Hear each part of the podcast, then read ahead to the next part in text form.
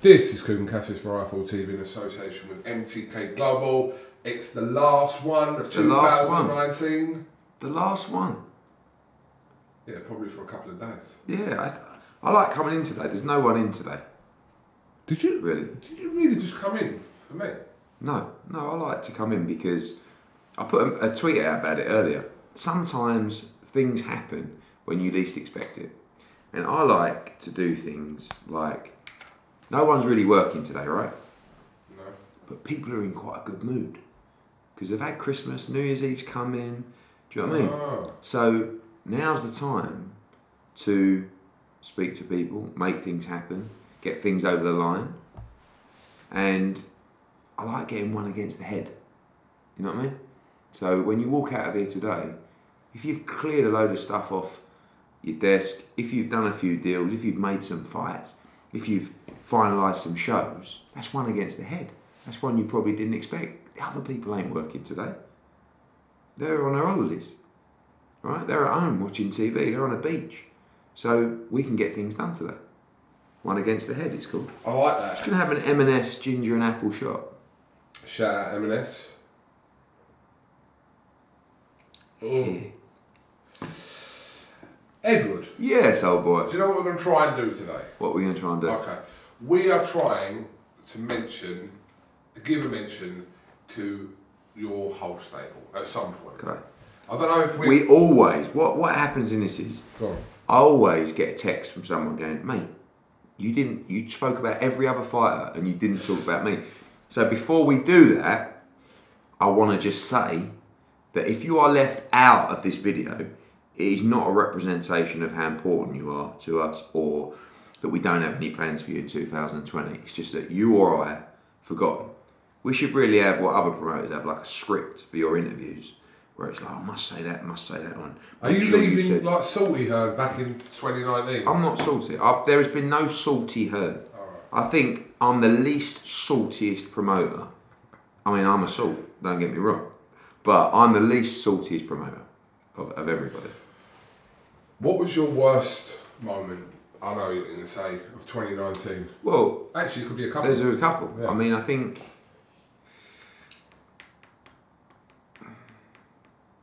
I think when I look back to the whole Joshua Ruiz, that's the obvious one to say, isn't it? Um, there's a few. We'll go through them. I think the first one was receiving a call that Jarrell Miller had failed the first drugs test that we got um, when VADA informed us of that. That was a kick in the nuts because I was really buzzing for the fight. To be honest with you, I mean, the tickets had sold really well. It was the first time I've seen AJ fired up, you know, with the bit between his teeth. Really, like had that explosion, that beef with another fighter. Madison Square Garden, the zone, you know, just I was buzzing for that event. And we just done the press tour, it was massive. And then obviously we got that call, and that was one where I remember I remember it really well.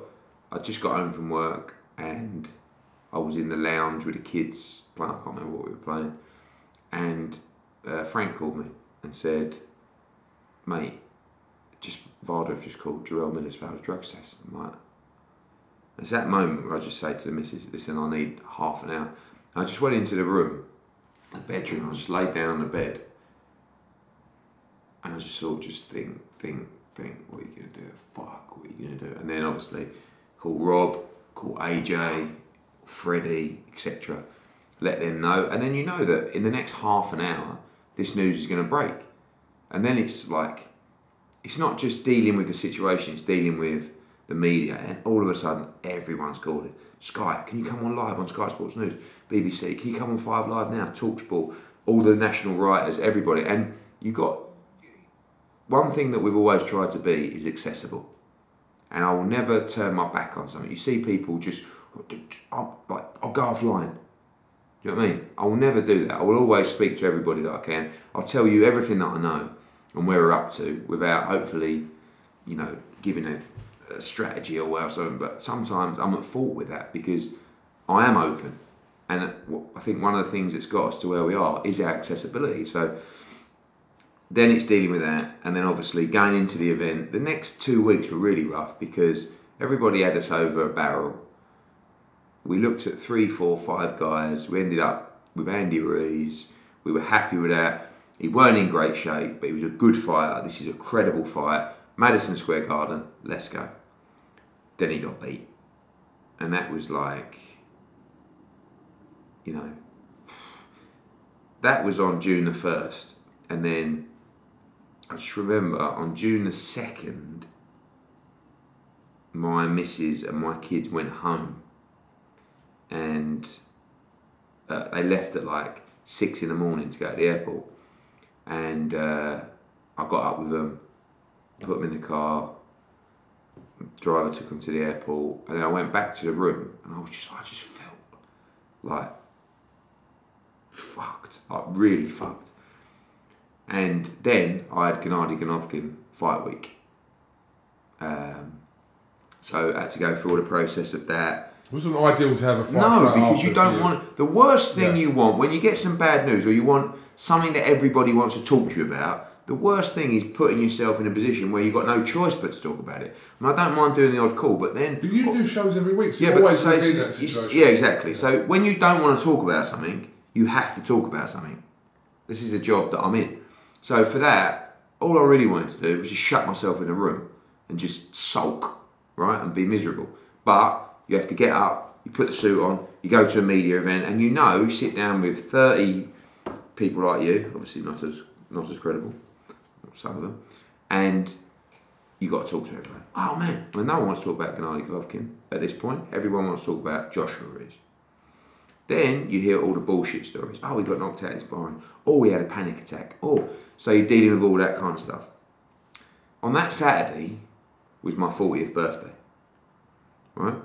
And I woke up in the same hotel, Gennady Golovkin fight day, and I had a card from my kids and my wife, which I opened, and I put it on the side of the bed, and I was like, "What the fuck are you doing?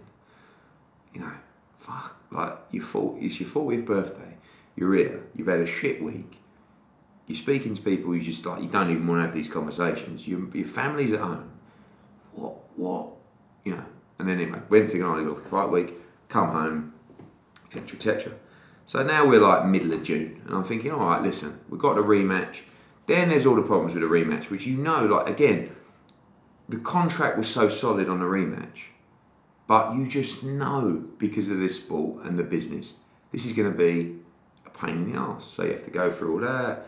People want to try and get out of contracts. You have to go through legal routes. You know, we go to court. We're spending hundreds of thousands with lawyers, etc. Then you get to sort of middle of June. Then, okay, Dillian Whyte's fighting Oscar Rivas. Okay, right, we're up and running. AJ's got the rematch. We're back at the O2, pay per view, blah, blah, blah. All looking good uh, for the show, great show. And then Thursday uh, afternoon, get a phone call to say there's an issue with Dillian Whyte's drug test. Right? I'm like, are you fucking joking me? Anyway, go through. Everyone knows what happened. Had a hearing. He's cleared to fight, etc. At that point, for me, that that issue was dealt with. To be honest with you, it was a confidential matter, but we'd been through a full hearing, and he'd be completely cleared to box. So, when we received that news, it was over. Like I wasn't expecting any backlash of this the next week. Like we've done. We've gone through the right processes, been dealt with, full hearing, cleared. Fight goes ahead. He wins the fight, done. Good performance, tough for Dillian. Ain't slept since Thursday, head completely gone, but got the job done. Then Thomas Hauser leaks all the information, the confidential information, and then boom. And where are we? We're in Dallas for Hooker Ramirez, and I've got fucking Andrew from IFL going to me, mate, can we sit down and do half hour? And I'm like, "Boy, I've got every journal called, what has happened here? Whoa, what have you done? So again, then, and I'm also being told by Dillian's lawyers, you can't say anything because we are now in a position where people are attacking our career, we've been cleared, and we've got to deal with this in the right way. So I can't really say anything. I've got every media from under the sun coming to me, asking me questions. So I start off with Andrew, sit down with him, do it 45 minutes with him, then someone else, then someone else. Then we go to the presser, then that dipstick from Finn comes to the presser, Fred, whatever his name is, barbershop geezer. End up probably nearly chinning him. And then I'm just thinking to myself, fuck, this is just going from bad to worse here. Everyone's tweeting, oh, Hearn's had a mount. Oh, he's fucking right up against ropes. He's fucked. This, this, everything's going wrong for. Anyway, do Hooker Ramirez. Really good fight, actually. And sort of the kind of fight that makes you realise why you're even doing this because we love it. And then uh, that was July really, and that went on for ages. Like every tweet you put out, where's the B sample? Oh fucking! Oh. And it's just like, oh god. But wasn't half the problem is that this obviously the confidentiality Yeah. agreement, which meant that you were kind of restricted from what you could say. I- Dillian Whyte's team hadn't really said anything, so Well, they can't. So basically, the whole situation was that I had a contract with both fighters to fulfill a fight. What needed to happen was they were medically cleared for the fight and they were fully licensed to take part in the contest. That was the case. If I don't do the fight, I get sued. But everyone was cleared to fight, everyone was approved, there was no problem. Done the fight. Then after all the knives come out, no one really wanted to listen. No one believed in anything. Everyone just wanted to have a pop. And we had to wait for this process to get resolved. Finally, two days before Saudi, it gets resolved. Everyone finds the truth. No failed drug test, nothing. Cleared. So that was nice. But it took ages. And for the first month, it was horrendous. Horrendous. So anyway. So then um, everything starts sort of getting back on track. And, you know, we had a couple of really good weeks mixed in with a horrific week with the passing of Patrick Day.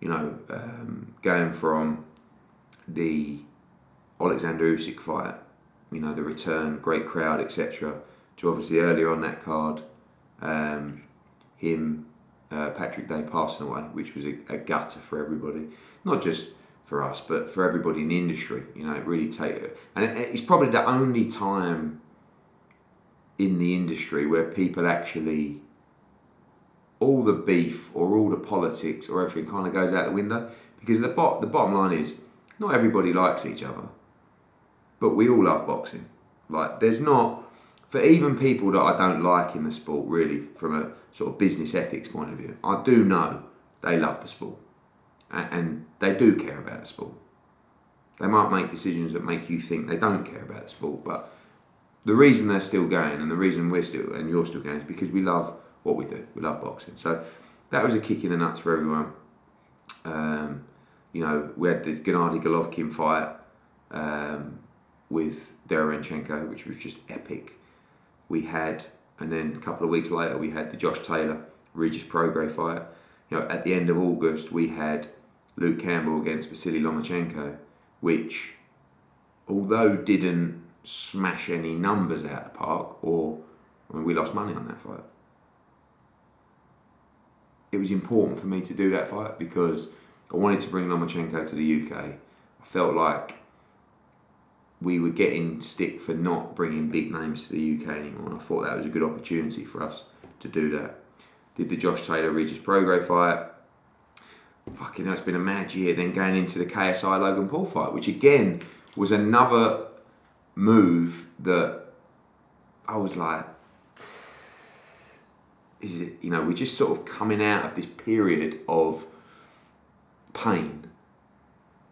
And it was, that was actually, when you talk about end of July, Dillian Whyte fight, that was August, September, that was about the same period.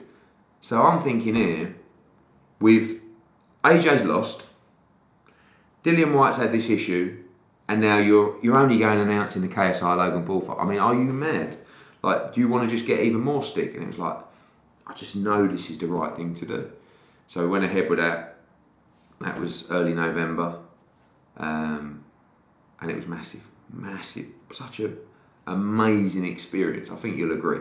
I mean, just mind blowing, showing us a completely different world. And there'll still be fight fans going, "Oh, it was just," but I even think that most people were not saying converted, but at least understood the madness behind it by the end of, of this event.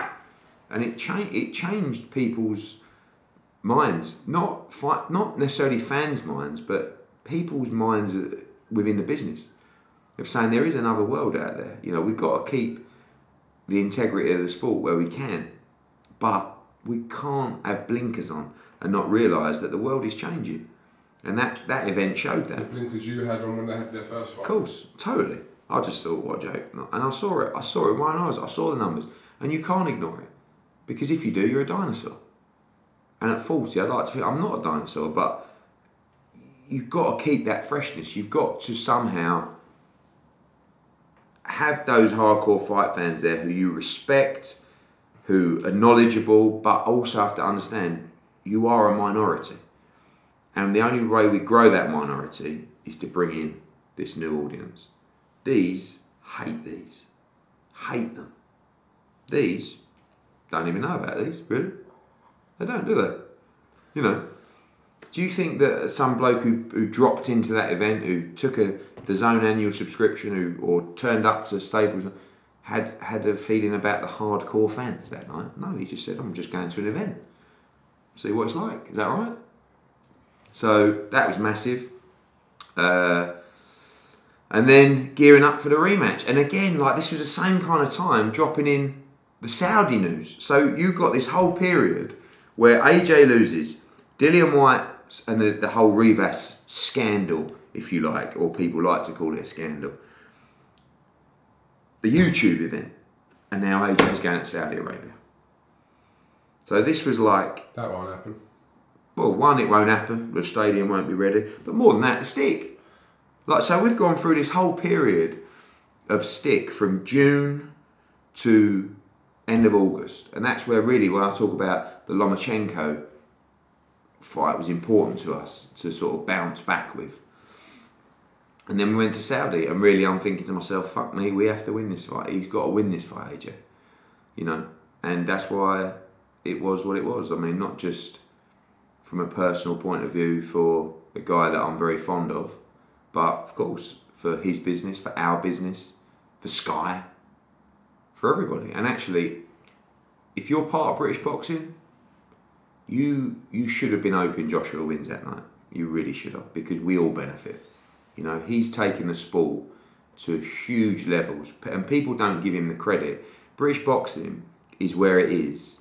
Yes, we've been we've played a part. You've played a part, but he has played a massive part in changing the face and image of the sport, and we should all be grateful for that. And when he wins, we all win.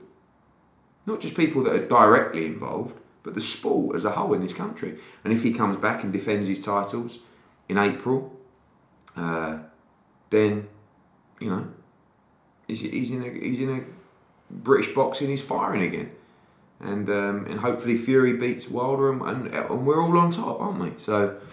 Yeah, that's the year in a nutshell. I mean, there's loads more that Yeah. happened, but I'm really going. I mean, that was your first question was what was the the lows, and that was a low that was four months. I mean, really, three months of battling away, believing in what you're doing. And that sometimes what you got to do. You have to just believe in what you're doing, believe in the process, have something in your mind that you're focused on. But you have to be narrow minded. And you know, there were times when I was questioning the decisions that we were making because, like anything, I guess your confidence can get knocked to think, am I actually, am I making the right moves here? Am I making mistakes? Like I'm getting a lot of stick. Am I actually doing something wrong? And that's when you've got to look at yourself in the mirror and say, don't be daft. So you know what you're doing, you're the best at what you do. So onwards, onwards and upwards. And it paid off. And we're fucking buzzing now, to be honest with you. Roll on 2020. Edward, right, so what we're going to do now, Mm. I'm going to try and reel off as many names as I can. So all I want you to do with this, when you hear a name, kind of sum up their year Okay. and what you think is in plan for them in 2020. You obviously, you've got a lot of fighters, so we're going to do the. Not feeling that. That was the bottom bit. Oh, yeah. Ready? Okay. Okay. Khalid Yafai. Whoa, that's a good question. That's a good question because five minutes before you walked in, I was on the phone to his team. I heard. Did you? I was out there. No, you weren't. Yeah. Um, so, I'll give you a little bit of an exclusive. Go on. And actually, Kal, Kal does know this, but Kal was very unlucky. Kal was signed and confirmed to fight Juan Estrada in a unification fight in Miami on January 30th. Okay? All of a sudden, get the phone call, another one of those dreaded phone calls. Uh, Eddie from JC at Zanfer, bad news. Um, Estrada's busted his hand, he needs an operation. It's not going to be available till May. Fuck. This was the one fight that, you know, we really wanted for Kal. It was his chance to go out there and have that flagship fight, that big money fight. So now I'm thinking, right, what, what can we do? So now January 30th starts to try and pass us by, and it has been six months since he boxed, but it is what it is. Now we move on to Chocolatito, and this is the fight that I'm trying to make for now, February the 29th, on the Mikey Garcia card in Dallas. So, mega fight, and if he can beat Chocolatito, he goes into the Estrada fight in in great shape. You know, in terms of his earnings potential, in terms of his star power. You know, that Chocolatito fight is really a breakout fight. Not done yet. There's there's interest from um, Honda, Mr. Honda, and Chocolatito to take that fight. We're negotiating, so there, but there's a very good chance that fight could land on the Mikey Garcia fight. It's a guy that three years ago some people were putting as the pound for pound number Yeah, one. still, I mean, look, he, in my opinion, he's not quite the fighter that he was three years ago. Just had a good win by stoppage, very dangerous, huge name, you know, legend. I mean, certainly in boxing terms, um, just a great fight for Kalia fight. Great fight, great occasion, and I'm very proud of Kal and the job that we've done with Kal in the sense that we took his, you know, another one of those guys we took from the debut at from the GB podium squad to the world championship, and for a super flyweight has earned a hell of a lot of money. He's had five defences of his WBA world title, but now this is the fight that is going to secure him financially, but also the upside of a win. I'm almost like the Estrada fight, really tough fight, chance to unify. But this fight, if you win this fight, takes Estrada fight to a big main event fight in America and a big opportunity for you. And I believe he can beat um, Roman Gonzalez. I do. Uh, but I think it's a great fight. I think it's a war. And I think it would be a brilliant addition to the Mikey Garcia Jesse Vargas card on Feb 29. I agree. Lawrence Okolie. a revelation. I mean, Lawrence Okolie. It's like a love-hate thing, isn't it? Not with me, but with the fans. You know, on one on one side, he's had a couple of performances where he was a little bit out of his depth and just had to do what he had to do to win. Talking mainly about the Matty Askin fight, but on the back of those two fights, which were uh, Lauren, uh, Isaac Chamberlain and Matty Askin, two, I say poor performances. I mean, he won the fight. Two slightly boring performances. I feel like he gets such a hard time from the fans now. Literally, you go into the first round, boom, boom, clinch. Oh, fucking Okolie. Oh, he's terrible to watch. Boo! This is just what happens. So he's kind of got that reputation now. Even in the last fight for the European title, thought he boxed well. Just beat an undefeated, world-ranked European champion who didn't win a second of one round, and he sparked him out. But still, it's like, oh, he's boring. Oh no, there's. He's never gonna be Arturo Gatti to watch. But if you want these fighters to move quickly, and if you want them to take chances, don't moan if sometimes they're not quite ready for that occasion and have to find a way to win. Like Joshua. A little bit like Joshua, but Okolie's like Joshua's got a very exciting style. Okolie's got an exciting style, but sometimes he's going to lock you up on the inside, and that's but that's one of his attributes. You can't say to Lawrence Okolie, mate, can you stop locking people up on the inside and just have a tear up? What so what? You can get knocked out for someone's entertainment. No thanks. We want to win. That's what matters. I want Lawrence Okolie to win a world title, and I believe in his next fight he will win a world title. He will fight Glowacki for the WBO world title in his next fight. Give him the credit of how many fights he had? 14 fights? Something like that. So he's going to be challenging for the world title. He ain't ready for Glowacki. But he can beat Glowacki. So give him the credit of saying, fuck me, you've gone Commonwealth, British, WBA International, European champion, now you're fighting for a world title. Where and when? Possibility of Chicago. Um, if Gennady Golovkin fights Szeremeta, that is a perfect fight for a co-main event. Is that going to be in Chicago? Quite possibly. Okay. Obviously, Szeremeta's Polish. Glowacki's is also Polish. much? Yeah, but that's all. Everything's being worked out at the moment. But that will be Lawrence's next fight. He's fighting for the world title. So I think um, you don't have to love watching him, but give him give him the credit, give him the respect of saying you're moving fast, much faster than you should be moving. So well done. And I think as he develops, I think Shane McGuigan's doing a great job. I think he's going to get more and more exciting. But but you can't take away what sometimes makes him so effective, which is his size, which sometimes he will smother you on the inside. When Andre Ward did it for years. Got a lot of stick for it. Yeah, he did. But look at what he walked away with. I mean, hardly a scratch on his face and a, and a lovely bank account. So, and a legacy. So let Okolie do his thing. I believe he'll win the world title in his next fight. Callum Smith. Callum Smith. It's like a waiting game now for Billy Joe and Callum Smith because I really believe those two are the front runners for Canelo in May. We'll talk about them in the same kind of thing. Then. Yeah, and I think you know when you look at Callum, a very close fight with John Ryder. Um, I think at the stage in his career now where he needs those big tests and those fights that are really going to get him motivated. Um, I felt that Billy Joe is in exactly the same boat. Went to America. I actually had him losing that fight. Um, I think he was behind on one card and up on two, or it was very, very close. Put together a brilliant knockout to get Coceres out of there, and that's if he would have gone through that fight and, and won on points in a close fight, would have been a real kick in the nuts. Come through it with a great knockout, and Billy and Callum. Yeah, I said to Joe Gallagher the other day, I said to MTK the other day, just to let you know, like I'm offering these guys to Canelo. So whatever they come back with, I'm gonna be completely honest with you guys. There's no, you know, matching one up against the other and playing one off against the other. I'll be totally upfront. But basically, you're on the end of a phone waiting for the golden call to tell you Canelo wants to fight you next.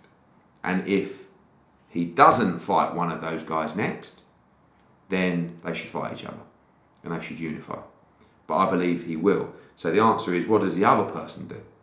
If you're Billy Joe Saunders, do you go and do you try and get a unification fight with Caleb Plant or David Benavidez? For me, if the Callum Smith or the Canelo fight wasn't there, I'd probably rather see him drop down to 160 and fight Demetrius Andrade in, in what will be a big fight in America as well. There's other fights out there for him. There's the Gennady Golovkin fight at 168 as well. But I can't lie, Callum Smith and Billy Joe Saunders obviously both want the Canelo Alvarez fight and they're ready to go. But if neither of them gets it, they should unify against each other immediately. Katie Taylor. Katie Taylor, what a year. What a year. I mean, when you look at what she's achieved over the year, and again, like I feel like from a fan's perspective, sometimes you still get like with a Persoon fight, oh, robbery, come on. It was such a close fight. Like, how you can have that fight more than a round either way, I just do not know. But look at the year she's had. But then again, when you when you're asking as a fan for fighters to step up, have career defining fights, do something outside the box, she goes Rose Volante and unifies again the 135 pound division. That was in Philadelphia. That fight. Undisputed fight at Madison Square Garden on June the 1st. Then steps up to win a second division weight uh, world championship in November against Leonardo. That's her year. You can't ask for any more than that. Now, my aim for Katie Taylor is to establish her as one of the biggest stars in the sport. Forget female, forget male, just star of the sport.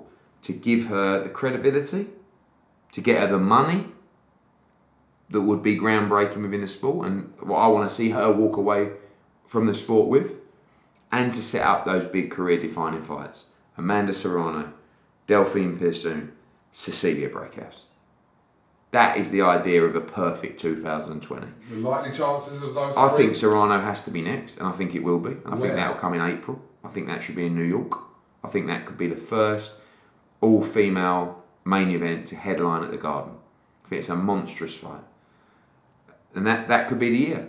And if that's the year, no one could ever. I mean, even if you get two of those three, Persoon's going to the Olympics, which is a bit of a gutter, but let her do her thing. And first things first, let's lock in the Serrano fight. Everybody seems to want that fight. I think Amanda is doing an MMA fight in January. Let her do that. Let's make this fight in, in April. So it's a wonderful fight. But she remains, she was over uh, last week and we had a nice bit of lunch and she's just one of my favourite fighters, one of my favourite people. I take her career very seriously. Um, I'm, I'm incredibly invested emotionally in her career because I feel like everything's a challenge with what we're doing, and I'm very motivated to deliver for her. Shannon Courtney. Saw her at the darts last night. Um, had a good year. I mean, again, I said about Shannon when I used to watch Shannon at the Haringey Box Cup, and know, I just used to see this raw tearaway that I would really enjoy watching. And she would sometimes tweet me and saying, "Oh, here's my fight. One day I'll be boxing for Matchroom, etc., etc." She didn't reach the heights as an amateur of the likes of Katie Taylor and Savannah Marshall and Claressa Shields and these kind of people, but she's very engaging. She's very fan friendly. I love her story. She's a good person, and she can fight. So there's a lot for her to prove in terms of how far she can go. Sometimes when a fighter comes out of that amateur code and wins world championships, European championships, Olympic golds, you know really if they don't go on and win a world title, you've probably kind of failed. For Shannon, it would be a huge achievement to win a world title. Can she do it? Yes, I believe she can, but she's got to improve and she's got to learn. She doesn't have, like I say, that blessing of experience that some of the other girls have turning pro. Um, and I think, look, she's got a great trainer in Adam Booth in the boxing booth gym. She's trying new stuff, and that's what I said in the interview last night: is that sometimes some of that rawness can make her very effective, particularly in the early stages of what she's doing. So for me, a York Hall performance was probably my favourite performance so far because she kind of moved away from the, you know, all this sort of stuff and just thought, you know what, I'm going to have a tear. Adam Booth might not have liked it, and he, she will have to listen to Adam to get to the top because you can't just fight like that in every fight and think that you're going to win every fight. But she's what four and zero now. Five and Five and zero. Um, great start to the year. I've kept her really, really active, and for me now, she should have a nice break. Come back in March, um, but very popular, big ticket seller. People really like her. She's infectious. Um, again, great story and great motivation for young girls and young young women. You know, she was massively overweight, wasn't she, by her own storytelling, and she got herself in shape. She found boxing, all the things that we try and promote about boxing and spread the gospel of boxing about how boxing can change your life. Speak to Shannon Courtney, speak to Lawrence Okolie, speak to Richard Reck, or speak to AJ, speak to all these people who will tell you without boxing, they might not be here. They might be inside. They might be, you know, whatever. But, and, and again, it's another positive message that one of our fighters can preach about the sport. And I would have no problem putting Shannon in front of schools, young girls, my kids, you know, because they're going to go through the same problems that she went through, maybe psychologically, maybe emotionally, maybe mentally. And it's good, you know, you need to talk. If you're if you're in a position of weakness, you need to talk. And if you're, you know, emotionally or mentally unstable, the best thing to do is to talk about it. And if you can do that with people that have shared similar experiences, fantastic. Terri Harper. Terri Harper's is uh, I want a rough diamond. I'm not sure that's the right phrase, but she's someone that I get a lot of. Pe- people sometimes think, and, and maybe this goes to some of my fighters. People sometimes maybe think that does he does he even know about me or does he really like am I important to Matchroom or to Eddie? Don't ever underestimate just because I may not have a relationship with you like for Terri. I haven't got Terri's number. Right? The only time I've seen Terri is at shows, at the press conferences. I think I might have sent her a couple of DMs on Twitter, something like that, to say welcome or congratulations or etc. So, but she's on my mind, and I'm excited about her. And one of the reasons that I'm excited about her is because I kind of feel the journey that she's on with Steffi. Do you know what I mean? And I know what she means to Steffi, and I know what it means to them as a little unit, and what it would mean to where she's from, you know, Doncaster, to go and achieve what she can achieve. But it's not like a feel good story. I think she's very, very good. I was talking to Katie Taylor about when she was here. We were talking about Terri Harper saying we really feel like she's improving. Her confidence is growing. Anyone that wants to give it 110%, I'm on board. Right? If you don't give it 110%, don't expect me to give it 110%. We're all in this together. And with Terri, I really feel like she could be our rough diamond. And I just love the story of she walked away from the sport as an amateur. The opportunities weren't there. Katie Taylor comes back in. Wow, actually, you know, there's opportunities for women's boxing. She comes back in, a couple of smaller hall shows. Steffi done a great job, starts selling a load of tickets. We give her opportunity of a big fight against Obenauf. Now she's fighting Wahlstrom for the WBC world title. It's a massive, massive opportunity, and she can beat her. It's a very tough fight. But for me, I'm looking at Terri Harper and saying, how can we get Terri Harper boxing at Madison Square Garden? You know, like, what motivates me is seeing Steffi and Terri, right? Like on the stage at Madison Square Garden weighing in. Just like a bit like Tommy Coyle. You know, when Tommy Coyle boxed Algieri. I know he didn't win the fight, but did you see him on the stage weighing in? He was just like, and I was so close to pulling his pants down when he was on the scales. Do you know? And I just couldn't do it because I just felt this will ruin his, his moment. You know when he done me, right? He's gone in and he's like, and he stood on those scales and he's gone, and I'm right behind him and I'm thinking, don't do it. I had two people on my shoulders. I had this geezer going, Ed, pull his pants down now. He done you in Boston. This is going viral. Just pull them down. And this guy go, Ed, don't do that. I know he stitched you up, but this is his big moment. And I decided not to do it. And I told him after how close I was to just going up. But those moments, that's what makes me happy. Because maybe from an ego perspective, we're responsible for a lot of that. They're putting the hard work in, but we've made it happen. Mm. So with Terri and Steffi, I want to see them travel around the world. I want to see them make money. I want to see them to live the dream. Quite honestly, it sounds a bit cheesy, but that's what that's how I feel. And on on February the eighth at Sheffield Arena, in front of seven, eight thousand people, the atmosphere will be incredible to try and see her become WBC world champion. Savannah Marshall. Savannah Marshall, very excited again as well. Um, again, that feeling of Peter Fury, Savannah, I know that she gives it 110%. The difference between Savannah and, say, Shannon Courtney, Savannah's ready. You know, we want to make her against Hannah Rankin next. Going to speak to the board about hopefully making that one of the first British title fights for women's boxing. It's a great fight that really fits that bill. What bill? No, fits the bill oh, of a oh, British fight.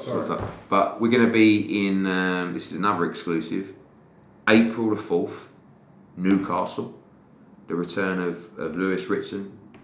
Um, big big card up there with MTK and, on, what are you pointing at? Kelly Avanesyan? No, that won't be on that card. Okay. Um, but again, um, Savannah will be on that card she needs that fight, then she needs to go straight into World Championship fights. I want to see her fight Claressa Shields at the back end of 2020. That is the fight. That's the standout fight in the division. It's the one that has got the great narrative, you know, the, the victory in the Olympics. Those two, will, although they had a nice chat on with your uh, IFL. I was a bit gutted about that because I wanted to build a bit more beef, but there will there will be, and uh, she's a very good fighter. Josh Kelly. Josh Kelly is this is where we get to a stage where I just can't wait because this is it, right? David Avanesyan is in the form of his life. Josh Kelly comes off a long break after a draw. Looks okay. I was really pleased with him getting those 10 rounds, to be honest with you, in, in uh, Phoenix because I think he needed it going into the Avanesyan fight. He now goes into the Avanesyan fight as an underdog, right? You've got Neil Marsh, you've got Adam Booth, right? You've got the build up, you've got he done this and you pulled out that last fight and this and that. This is a really, really good main event Saturday night fight night where we find out if Josh Kelly is the goods. And I believe he is the goods. But I also believe David Avanesyan is fucking dangerous. And right now, David Avanesyan believes that he can walk through walls. I saw him dismantle Jose Del Rio at our Barcelona show. Don't get me wrong, Del Rio's not Josh Kelly by any means, but he's very durable. Mate, he doubled him over with body shots, and he is going to be a right handful. Avanesyan has signed. Josh Kelly has signed. Now we get to see if Josh Kelly can win that fight. Oh mate, he goes to fantastic levels, star levels in the UK and around the world. Avanesyan is now ranked heavily in the, with the governing bodies. So this is a massive fight for Josh Kelly, massive fight, and a massive fight for Adam Booth. And like I say, they wanted to move quickly. They've moved quickly. He deserves all the credit in the world as well for this fight. I remember when he pulled out the Avanesyan fight before. He was sick on the on the day of the fight. He got loads of stick, all absolute rubbish. He wanted to fight. You don't go through 10 weeks of camp and then on the day of the fight, after making the weight, turn around and go, I can't fight. So he was ill. He got a load of stick, now he's come back. And I said to Josh Kelly in the hotel after that last fight in Phoenix, two weeks ago or 10 days ago, you're the underdog now in this fight. And I looked at his face and he was excited. So let's see. Where and when? end of March looks like. Um, it's just whether we do what kind of show. We're going to be in, in the O2 at the end of March. It all depends on a lot of things.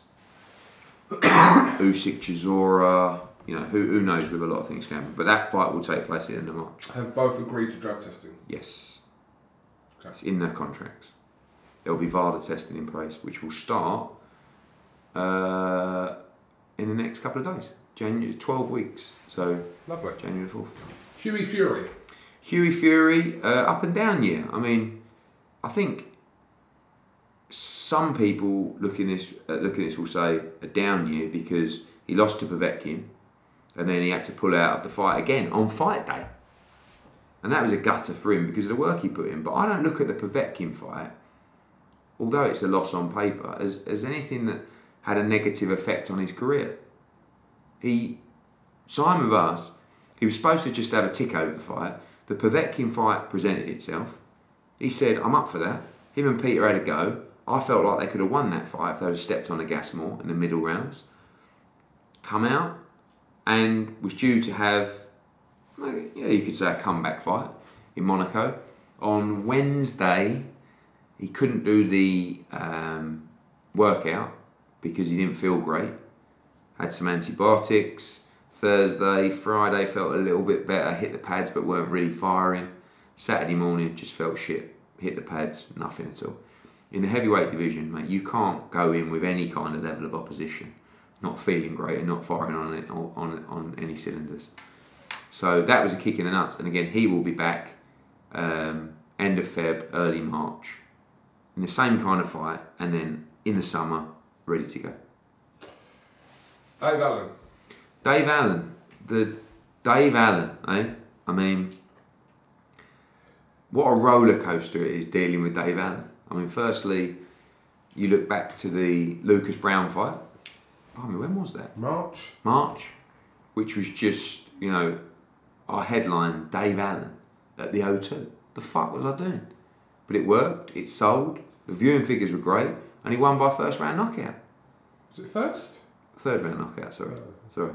Uh, yeah, third round knockout. Um, and from there, made the David Price fight. Probably expected him to beat David Price just because I thought he's going to hang tough in the fight and take it late. And I think, can Price do the rounds? Box shit in that fight. I mean, David Price boxed really well, but I felt like Dave just let himself down in that fight because he never lets himself down. But just everything that he worked with Darren didn't really do it, and Price hit him hard and hurt him a few times, and you know, and after that fight, you know, it was worrying scenes in the ring, and I kind of thought maybe that's it now for Dave. I mean, Dave, I know what I've paid Dave Allen, and no one would have expected him to make this kind of money out of boxing. But no amount of money is worth your health. And I'm talking about your physical health in the ring, and I'm talking about your mental health out of the ring. So when we were talking about, you know, the Dubois offer came in, I felt bad that that offer came in because I felt that people should have known better than to make him that offer. Do you know what I mean? Like that that is the worst fight for Dave Allen. And people, you know, you're you're and, boxing is a brutal sport outside the ring. I'm saying people are offering him good money, but you know you shouldn't really be putting him in this fight. You know? And again, he's not anyone's obligation other than the people that represent him. I don't represent Dave Allen, but I class him as a mate and I care about him, and I have an, I feel like I have an obligation to make sure that he's safe. I have an obligation to make sure he gets paid as well as possible, but we all have an obligation, the people around him, and that's why when the Dubois fight came in, I spoke to Darren Barker and we talked. I said, look, you know, if you want to take the money, I understand, but this really ain't the right time for Dave to take a fight like this. And everybody agreed.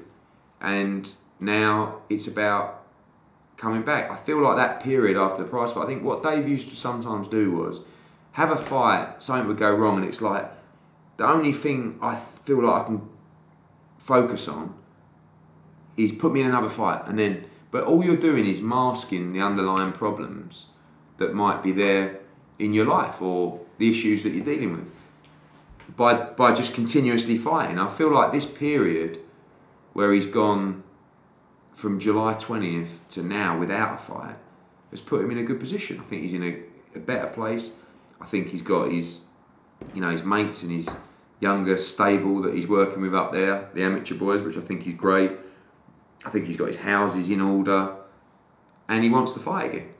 And I'm, I will support him. But February 8th, he returns to Sheffield Arena. It will not be a tough fight. I mean, they're all dangerous in that division.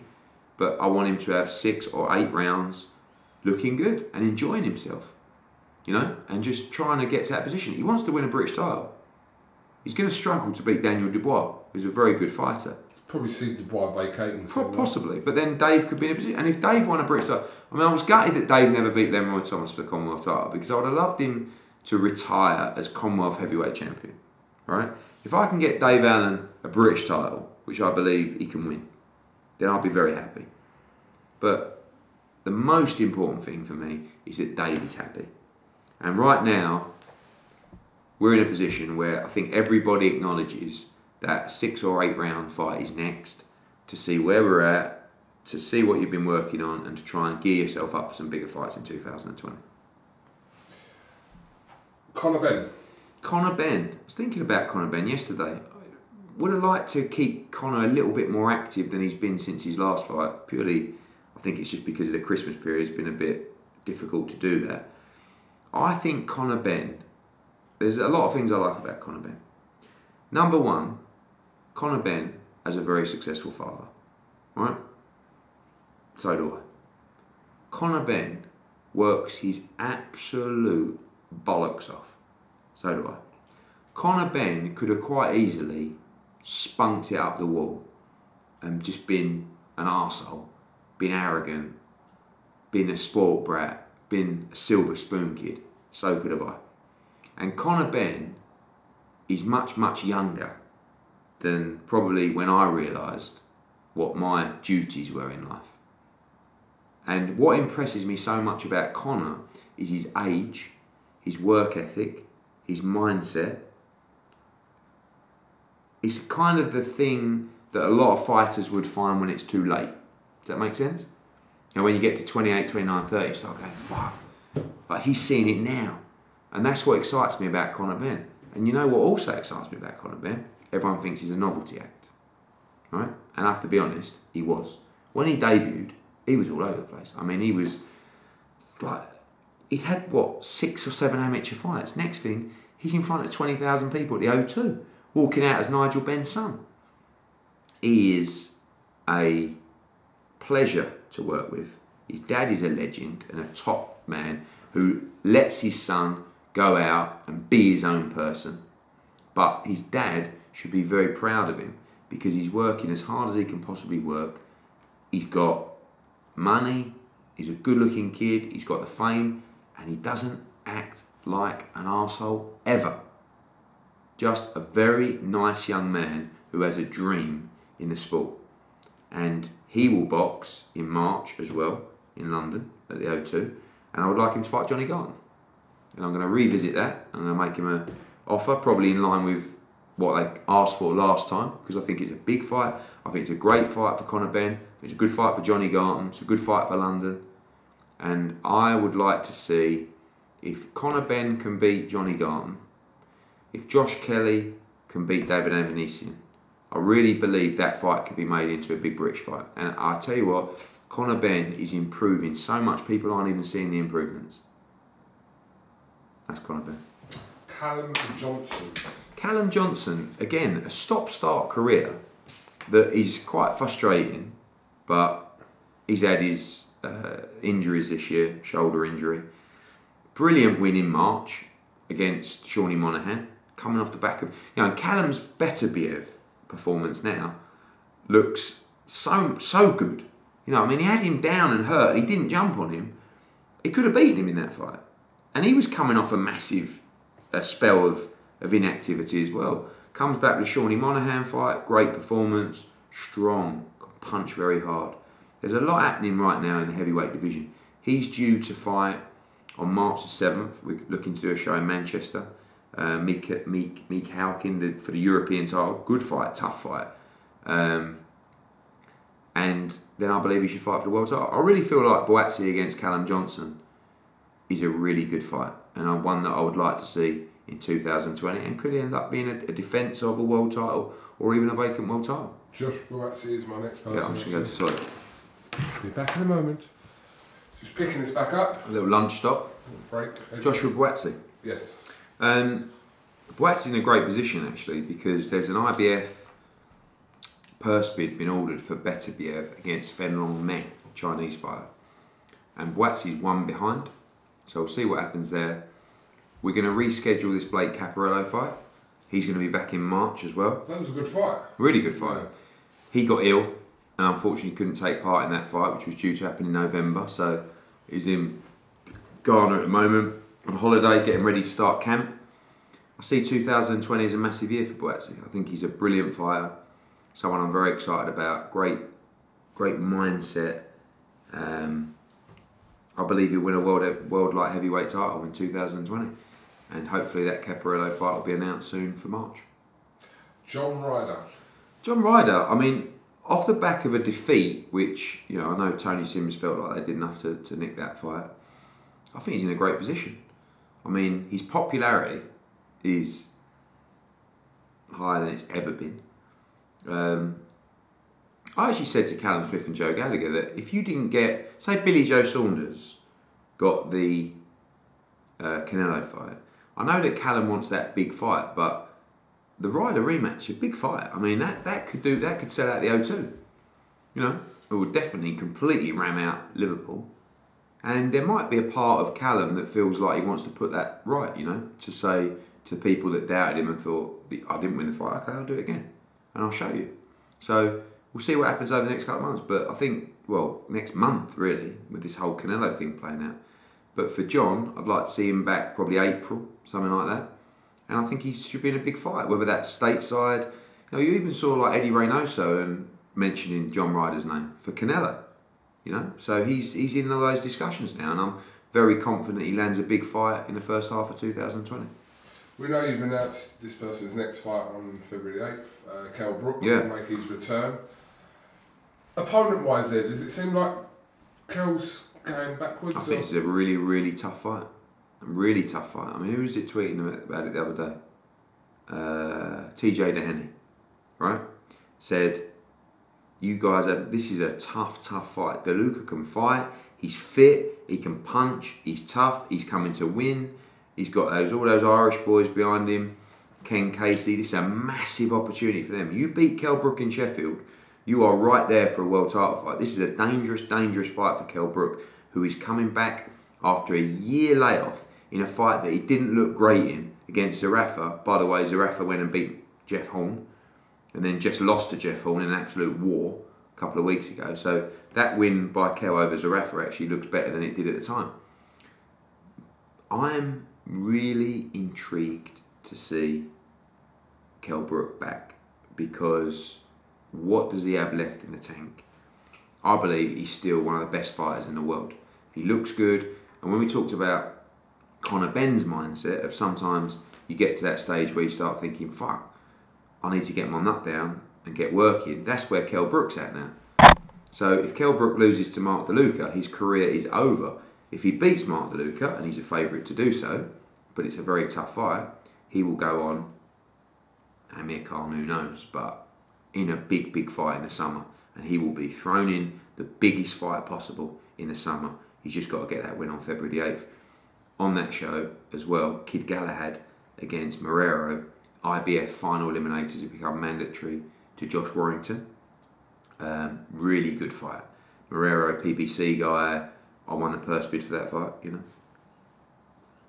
And um, good fight. And, and and Harper against Wahlstrom as well. And Dave Allen, great card that's selling well. February 8th. Don't miss it, Sheffield Arena. Tough fight for Kell Brook. I know it's not really technically your fight anymore, but Amir Khan, what, what's the situation? Still talk. I mean, still looking to do something with Amir. I'd still love to make. I I think Amir. Realistically, when we, t- I mean, Amir's still trying to land a big fight in the Middle East. Um, I think realistically, when we talk about the Brook Khan fight, the only chance that fight has of happening now is summer 2020, and Amir should box end of Feb March, if he if he needs to, and then go into the Kell Brook fight outdoors somewhere in the UK. That's what I think. Is he looking at what Pacquiao still? Or? Yeah, I think he. I mean, Pacquiao's a bit up in the air with what he's going to do. I think Amir would love that fight. Um, it's just a case of whether that's there's enough money and enough interest in that fight to bring that to the Middle East. Charlie Edwards. Charlie Edwards, I think he's had a good break now, looking to come back either at Superfly or even at Bantam, I believe he was talking about coming back at. I mean, again, another fighter that I'm very proud of, signed him from the professional debut as well. Another fighter that we've taken from GB squad to world champion. Um, I thought it was a massive achievement for him to win a world title. He defended it. It was always a struggle for him once he went to Superfly to even come back to flyweight. But when the world title opportunity came, he had to take it, and it was only a matter of time till he moved up in weight. Superfly, Bantam, big fights out there for him. You'll see him back in the spring, um, probably in a 10 rounder, and then looking for a try and win another world title another weight class after that. Craig Richards. Uh, I understand you didn't bid for this fight with Hmm. Shakan Pitters. Why? because I had a deal in place. It was a bit of a mess, really. What happened was I made an offer to Craig Richards. We negotiated the number. I got to my final offer. I agreed a deal with Shakan Pitters. That deal was done. I couldn't get the deal done with um, Craig Richards and Peter Sims, so that went to purse bids. Uh, John Pegg won that purse bid, but apparently filled, filled out some forms wrong or something like that. So that was void. This was back in like a couple of months ago now. Then all of a sudden, Craig Richards and Peter come to me and said, "All right, we'll take that fight December twelfth. Um, sorry, December 19, next gen. So I went back to John Pegg and Shakan Pitters. I said, good news, that fight is now on. Shakan Pitters come back and said, no, I haven't got enough time to be ready. So I'm like, okay. So I left the fight and it went to purse bids. I decided not to bid for that fight because I went back to John Pegg, having already agreed a deal with him for Shakan Pitters, and said, We're now going to do that fight in March at the O2, and he turned it down. So he obviously had his plan, John Pegg, in place with Mick Hennessy, who won the first bid. I didn't bid for that fight. I think the bid was a good number. Um, it's just now up to Craig whether he wants to take that fight. We've got a couple of big options for Craig. So it's whether he wants to do them, which is a much bigger fight than the Pitters fight, or go and fight Shakan Pitters. So that fight might not necessarily happen. Not necessarily, no. I mean, um, the option is there. Yeah, the option is there. That's a good fight, and I, I, think it's a good opportunity for both guys. So, but obviously, if there's a better option, as always, he would take that option. So, we'll see if Richards Pitters happens, um, and we'll speak to Peter. And great, great fight against Chad Sugden the other night. Mm. You know, and um, tough for Craig because he's been in the gym waiting for the Pitters fight, and he gets Chad, Sug- Chad Sugden, who comes like it's the fight of his opportunity of his career. Felt like Craig won the fight, to be honest with you. Um, but good fight. Richard Riakporhe. Richard Riakporhe at the moment has a hand injury off the back of that fight. Quite a bad hand injury, actually. I don't think you'll see him back until uh, the summer or early summer of 2020. I feel like he's been great, Riakporhe. Well, I know the Massey fight was a little bit scrappy at times, but look at the fights he's been in. You know, Sam Hyde fight, um, Chris Billam-Smith fight, um, the Jack Massey fight. Um, there's another. Oh, the Tommy McCarthy fight. Yeah, Tommy McCarthy win now looks like a big win. Um, so I think Riakporhe's had a brilliant year. Brilliant. Yeah, it is Tony Sims. Oh, we was just talking about you, Tony. All good, mate. All good. Yeah, yeah, yeah. You alright? You alright? All good. Do you want to take it off for a minute? Yeah. Just picking this back up as Tony Sims has just left us, yeah, yeah. we can kind of run through Tony Sims' mm-hmm. stable. Uh, Martin Ward, Cheeseman, yeah. Martin J Ward looking to get. I need to find Martin J Ward a big fight. It's been a bit frustrating to be honest, but looking to find that in Miami on January 30th. Hopefully, I have news of that in the next sort of couple of days. The Doc is out February 8th. John Docherty, very exciting super middleweight. Um, Ted Cheeseman will box at the O2 in March. Um, come back probably in an eight rounder, eight or a ten rounder. Um, Joe Cordina, I'd like to put him uh, in Wales on a big card, sort of early April, something like that. Lee Selby has also got a final eliminator against George Kambosos Jr. for the IBF World Title. Um, who else did we talk about? Conor Benn, we, took, we spoke about earlier. Uh, Charles Frankham's going to be back in the new year. What's happened with Charles Frankham? Charles Frankham's just uh, he's had he's had a little bit of an illness.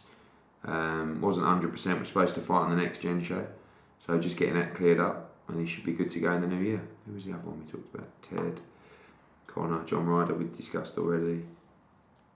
Felix Cash. Felix Cash. Felix Cash looking to fight for the European title against the Italian champion. That'll be in March as well. Let's move to we can do it gym by gym actually. Okay. Dave Coldwell's deal. Yeah uh, Fowler, Gill. Yeah. yeah. So uh, Price, yeah. Gill was out as well. Was supposed to fight at the end of this year. Is going to be boxing in the spring. Hopey Price, great experience from in Saudi Arabia. Unbelievable.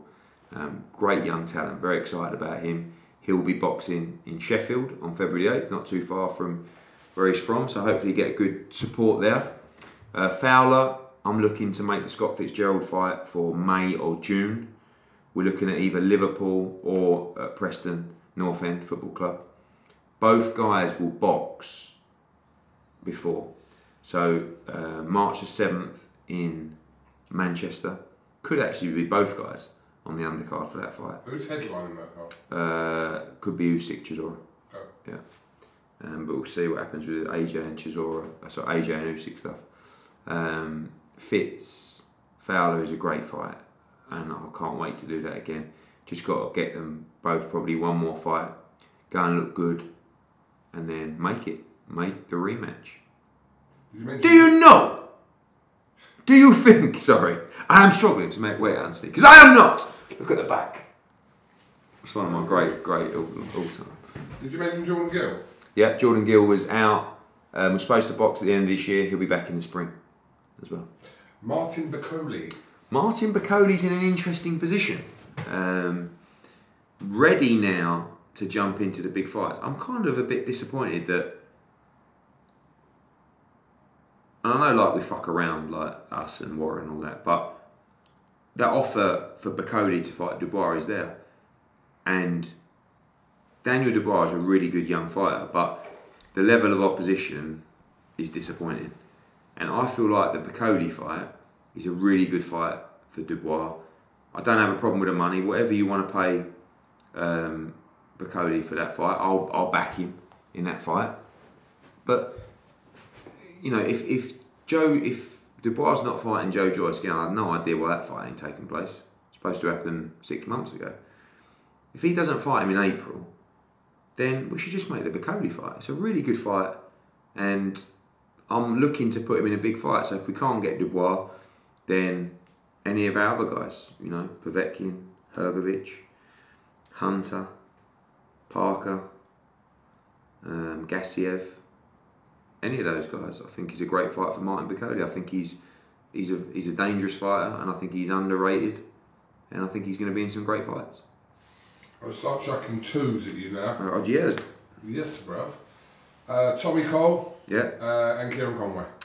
Tommy Coyle, um, I'm not sure what the future holds for Tommy Coyle. Obviously, the one in Madison Square Garden was supposed to be like the last one. Then he come back and said quite like one more. Now he's had the time to reflect on it.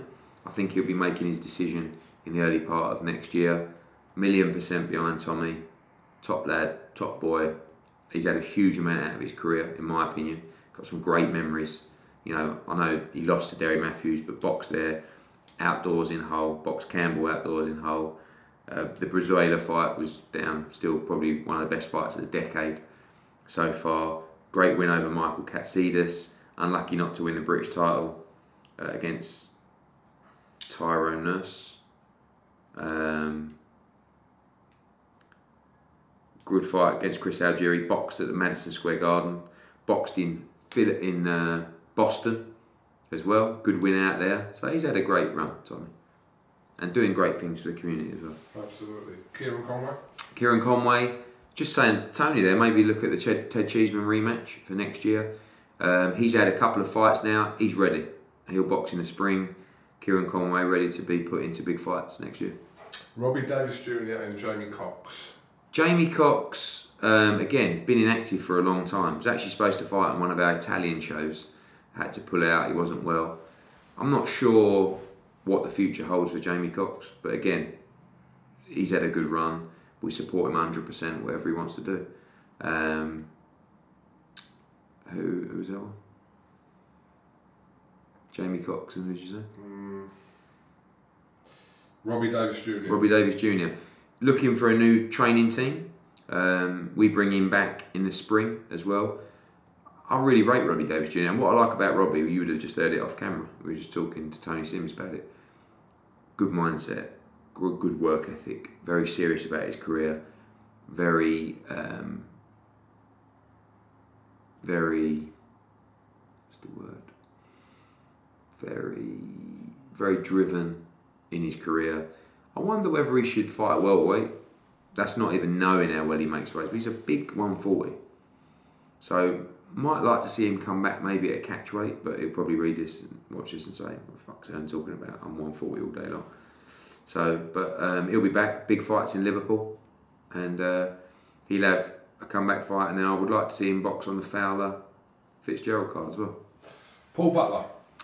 Paul Butler is boxing. I think Joe's got a show coming up. Again, it's quite frustrating in the uh, bantamweight division with the uh, World Boxing Super Series and sort of all the belts tied up. Paul's not officially with us, but you know we'll help him out and look for opportunities as we do with Joe. And I think again he's just waiting for that big fight. And I think he's got a European title fight as well, and and you know a fight that I'd like to see him in, maybe a Kash Farooq fight. You know, a new signing. I mean, signing, a- yeah. again, like Paul won't be looking at the Kash Farooq fight thinking that's a fight for me. But you've got Lee McGregor, Kash Farooq's interesting little domestic division, but all those guys looking for bigger fights. What's happened to Scott Cardle? Scott Cardle. Actually, I was just typing an email to Scott Cardle before we go. Scott Cardle.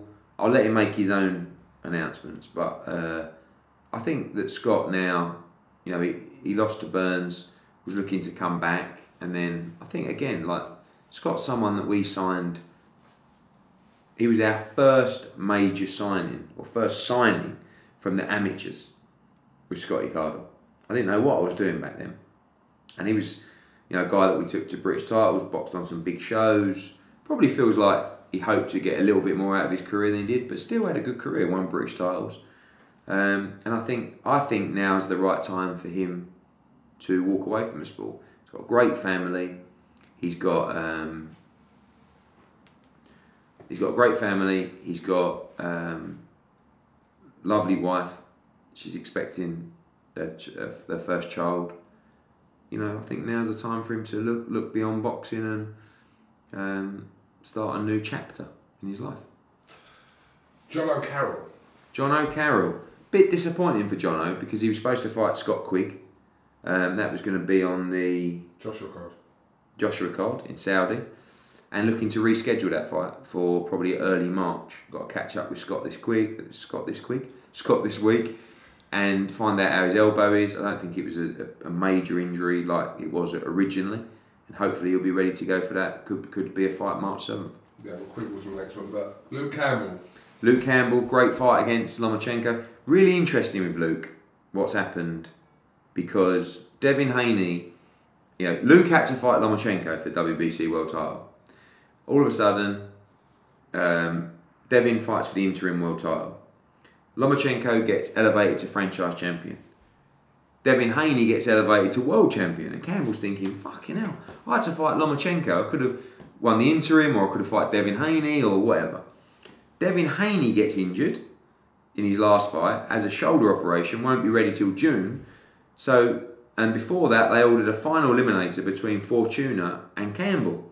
Now, Haney is in recess, and the world title is to be contested by Luke Campbell and Javier Fortuna. It's all crazy, but the fact is, Luke Campbell's next fight will be for the world title against Javier Fortuna. Negotiating that at the moment, purse bids are at middle of January looking to make that fight, probably land in America, but could land in the UK. And the winner of that fight will fight Devin Haney. So nice little run of events. Rocky Fielding? Rocky Fielding, again, ready for a big fight. I mean, had a really good uh, run out last time on the MTK show. Great knockout. Just ready for the big fights. I think all those guys, you know, you've got Martin Murray as well around that weight class who they're just looking to jump into the big fights now. And, you know, whether that's UK or US, you know, Rocky will be looking for big fights. But I think he's got plenty left in, in the tank, Rocky. You know, obviously lost to Canelo, and that was a wonderful experience, but looked good last time. I think Jamie Moore's a great trainer, doing a good job with him, and uh, I think uh, he's got some big fights ahead. Sam Eggington? Sam Eggington has just like completely transformed his career. He was virtually done, and now comes back and has a big win in Italy, and he's like top 10 with a few of the governing bodies now. I think top five with one governing body. So, Sam, the, the interesting thing with Sam was we, we made him an offer to fight Cissokho on the uh, Saudi card. A lot of money. And he turned it down. And he would never turn the fight down. And he, he was an underdog in that fight. But interestingly, like he's obviously now looking for the right spot. And he's, he's made money. So maybe he's looking, I want to get on a winning run. So um, we'll see what happens in 220. What's happening with Ricky Burns? Ricky Burns will fight again. Uh, good fight with Lee Selby last time out, very close fight. We know Ricky would fight six rounders, but I want to try and get him a big fight.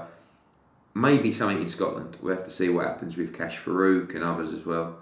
Um, but I'd like to see him fight, even if it's. I can't say a farewell fight because I honestly don't know when Ricky will stop. Don't Like it's not. It's not that Ricky's like. It didn't look in his last fight that he was shot or had nothing left in the tank. It was a close fight against Selby. He lost the fight, um, but he just loves it. He loves it, and um, he'll definitely fight again in the first half of this year. What's happened to guys like Jake Ball, Reece Bellotti? Um, Jake, I think is um, out of boxing for now. Reece Bellotti, I haven't spoken to him other than after straight after the last fight, which was a very close fight in Italy as well. I just think that sometimes you got to decide what you want out of life. You know, for us, Jake Ball and Reece Bellotti have probably got to the level, the, the highest levels. I'm saying not that they can go, but you know, like Reece, I believe could win a British title. Maybe Jake Ball could, but I'm not sure they're going to go beyond those levels, and that's just me being honest. So I am very fond of them. I mean, Reece Bellotti, I, I think, is is so entertaining to watch.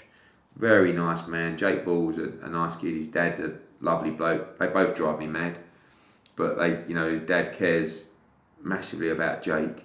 And I don't want to see. I mean, Jake got beat and stopped by Craig Richards. Reece lost on points. Hasn't really been stopped other than by um, Ryan Doyle. Um, I just want to see him happy. Happy, you know. If they want to keep fighting, I'll support them. But I think you're going to get to a stage where, you know, Reece, I think, has another title fight in him. Jake, I'm not sure. Um, but for now, no no immediate plans. Did you mention Kez? Did you? No, he might be on February the 8th. Um, Kez, I think he's someone that can really start moving at a great pace. Every time we've stepped him up, he's won with ease. And I think sometimes they don't realise not how good Kez is, but how ready he is to go now. And I think in the super bantamweight division and those kind of divisions, you've got to move quickly. Otherwise, you're just not going to get the noise. And I'm looking at hopefully making Kez on the February 8th card in uh, in Sheffield. And I think he's ready. I think I really feel like he's ready for some big titles. Natasha Jonas. Um, not officially with us anymore with with MTK. Again, that you know the Terri Harper fight, I think is a good fight. I've offered that to them before.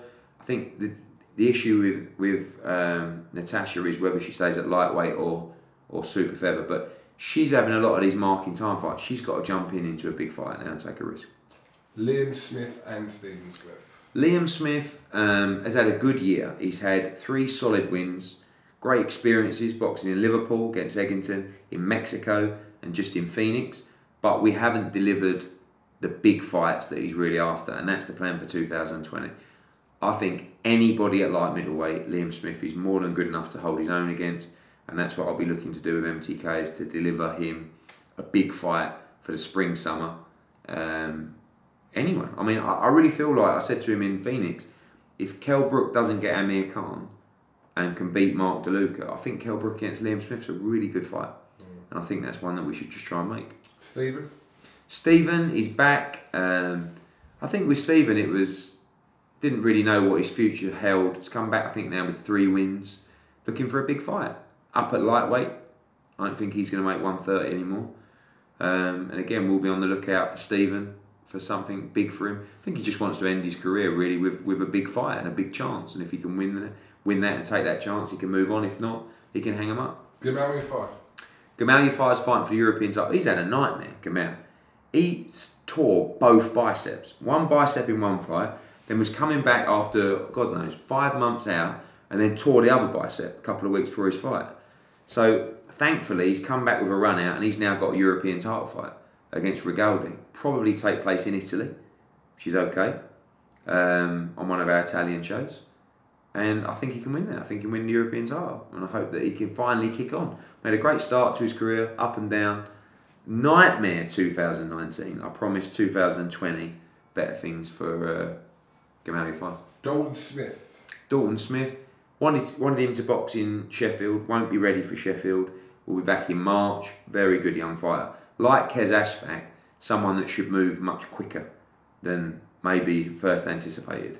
Very good fighter. I think one more fight, and I really think he can fight for sort of area titles and um, stuff like that. So I think Dalton Smith is an exceptional talent. Lewis Ritson, I know you mentioned he'll be returning. April the 4th, we're looking at for Lewis. I think he's in a great position. Great fight against Robbie Davies Jr., one of the fights of the year. Um, hugely exciting, massive fan base. Great guy, great team. World title fight in 2020, I think, but just it's difficult. You know, you've got two champions in Ramirez and Josh Taylor. Um, so we really want to get him a good name for April the 4th and a, and a fight that the fans can get excited about. Sean McGoldrick, are you still working with Sean? Yeah, obviously he suffered his loss, Yeah. so he'll be back again. If we do the Wales card, all these guys when when they come back from a defeat, you've got to get one win and you've got to go straight back in. And if you can win that, you're back on the horse. If you can't, you're up shit creek without a paddle. So with Sean, get him the get him the win, and then gamble, and then see where we're at. Do you still work with Marcus Morrison? Uh, unofficially, I mean, he won on our Italian card. He's boxing on Joe Gallagher's card. I think I, I like Marcus. I think he's a good fighter, exciting, looks the part, and uh, yeah, I think we can um, look to see him in Manchester. What's happening with the McDonald brothers? Gavin may box on the February eighth card. He's going to be in line for the European title actually coming up. Jamie again looking to throw him in a big fight. I think his head's back on it now, and um, I'd probably like to see Jamie fight um, at featherweight or super bantam, and be in a big fight. You just talked about obviously Galahad is returning in the Yeah. final eliminator. So do you expect if he wins that, do you expect that rematch with Warrington? Yeah, I mean, I think that um, Josh Warrington's going to be allowed the unification fight. We'll see what happens with um, the Shakur Stevenson fight. I can't see that in a million years they can come up with the money for Shakur Stevenson. We will see. Um, and the winner will have to fight the mandatory, which will be Kid Galahad. Eddie Hearn. Yes. Oh, what? Yeah, yeah, your plan. My plan. Um, I put something out on social media earlier. Don't complicate things. Don't tell yourself. Go, how many times do you go into 2019 and you go, right, I'm going to do this. I'm going to lose a stone. I'm going to not eat this. I'm going to achieve this. I'm going to go here. I'm going to go on holiday there. Just keep it simple. Say that this year's got to be better than last year. Isn't that the best way to be? Hmm. You know, I mean, we've had an amazing year of ups and downs, but if I can have a better year next year than I have this year, I'll be a happy man. Stay healthy. That's that's actually a focus for me. You look like you trimmed a little bit. I've trimmed a little bit. I keep getting bloodshot eyes from the all the travelling and like screens and stuff. If anyone's got any good tips for bloodshot eyes, other than boots eye drops, let me know.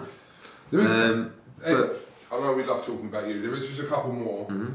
I know that strictly you have worked with them all year, so I will mention obviously David Price Mhm. um, and also Tom Little. Derek Chisora. And yeah, I was going to come on to Chisora. Well, I'm sure there's other fighters we've missed. So again, like we'll be here all day. We've gone So- for the UK based Okay, fighters. so I US know- guys are for another interview with maybe more of a global platform. Yes. Um, and so let's talk about David Price. Happy to give him another fight. Always exciting. Um, Derek Chisora, we know the plan is to try and fight Usyk, but we'll see. Where are you with that? I think at the moment the WBO are saying Usyk's the mandatory for Joshua. The IBF are saying Pulev is, and I'm saying guys, you can't like. There has to be a, an order here. Technically first? IBF.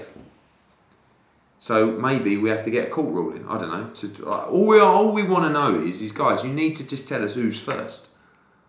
So Are they obviously in conference? Confidence. Uh, everyone's talking, aren't they? But I'm saying to my, my conversation with Usyk is if we're told that the WBO are first, we will fight you. If we're not, then the, the Chisora fight is there, and then you fight the winner of Joshua Pulev. So Usyk's in a great position as well. But obviously, everybody wants, if they can, the biggest fight now. Shit. Yeah. So um, Tom Little again. No, I don't have a responsibility to Tom Little other than I like the geezer and I think he's hilarious, and I'd love to have him on another show. Last one, really. Do you think we've forgotten anyone? Probably, but again, like It's Like, we've reeled off a lot of names mm, there. trying to think. Yeah. Because there's loads of, obviously, we're your international home now. Well, very much so. Yeah, very That's, much so. that's Yeah. for another time. Mm. Um, Dillian Whyte, hmm what's going to happen? Got a call with him later today. Actually, I think uh, actually got. A, I think I got a missed call from him. Looking to fight in April. Wow.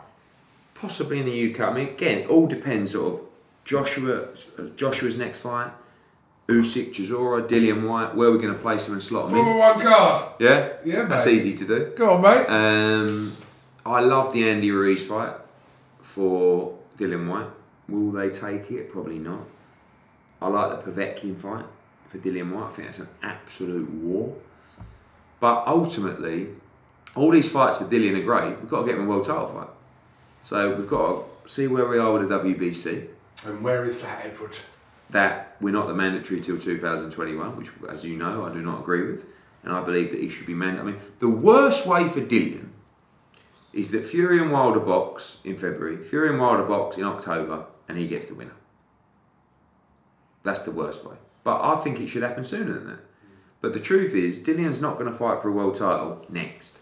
So let's identify and establish and book that fight in. Get the right opponent. Could he fight on the same card as Joshua? Unlikely. Unlikely. Possibly. Unlikely. Um, so yeah, that's what we'll be speaking about today and locking everything in in the new year. Let's talk about Fury Wilder. Yeah. Formally announced uh, last week. Mhm. 22nd of Feb is expected at the MGM Grand in Las Vegas. Great fight. Great fight. I mean, the first fight, I got stick with the first fight. I said it wasn't a great fight. It wasn't a great fight. It was unbelievably dramatic. The 12th round was epic, and what happened with the knockdown was great. Big fight for the heavyweight division. Um, yeah, I mean, re- good fight for boxing. Joshua wants the winner. What else do you want me to say? I do not understand not doing a press tour. I mean, you weren't happy about that. Well, I thought it was a little bit strange because there's massive potential for. It's just laziness. It's laziness.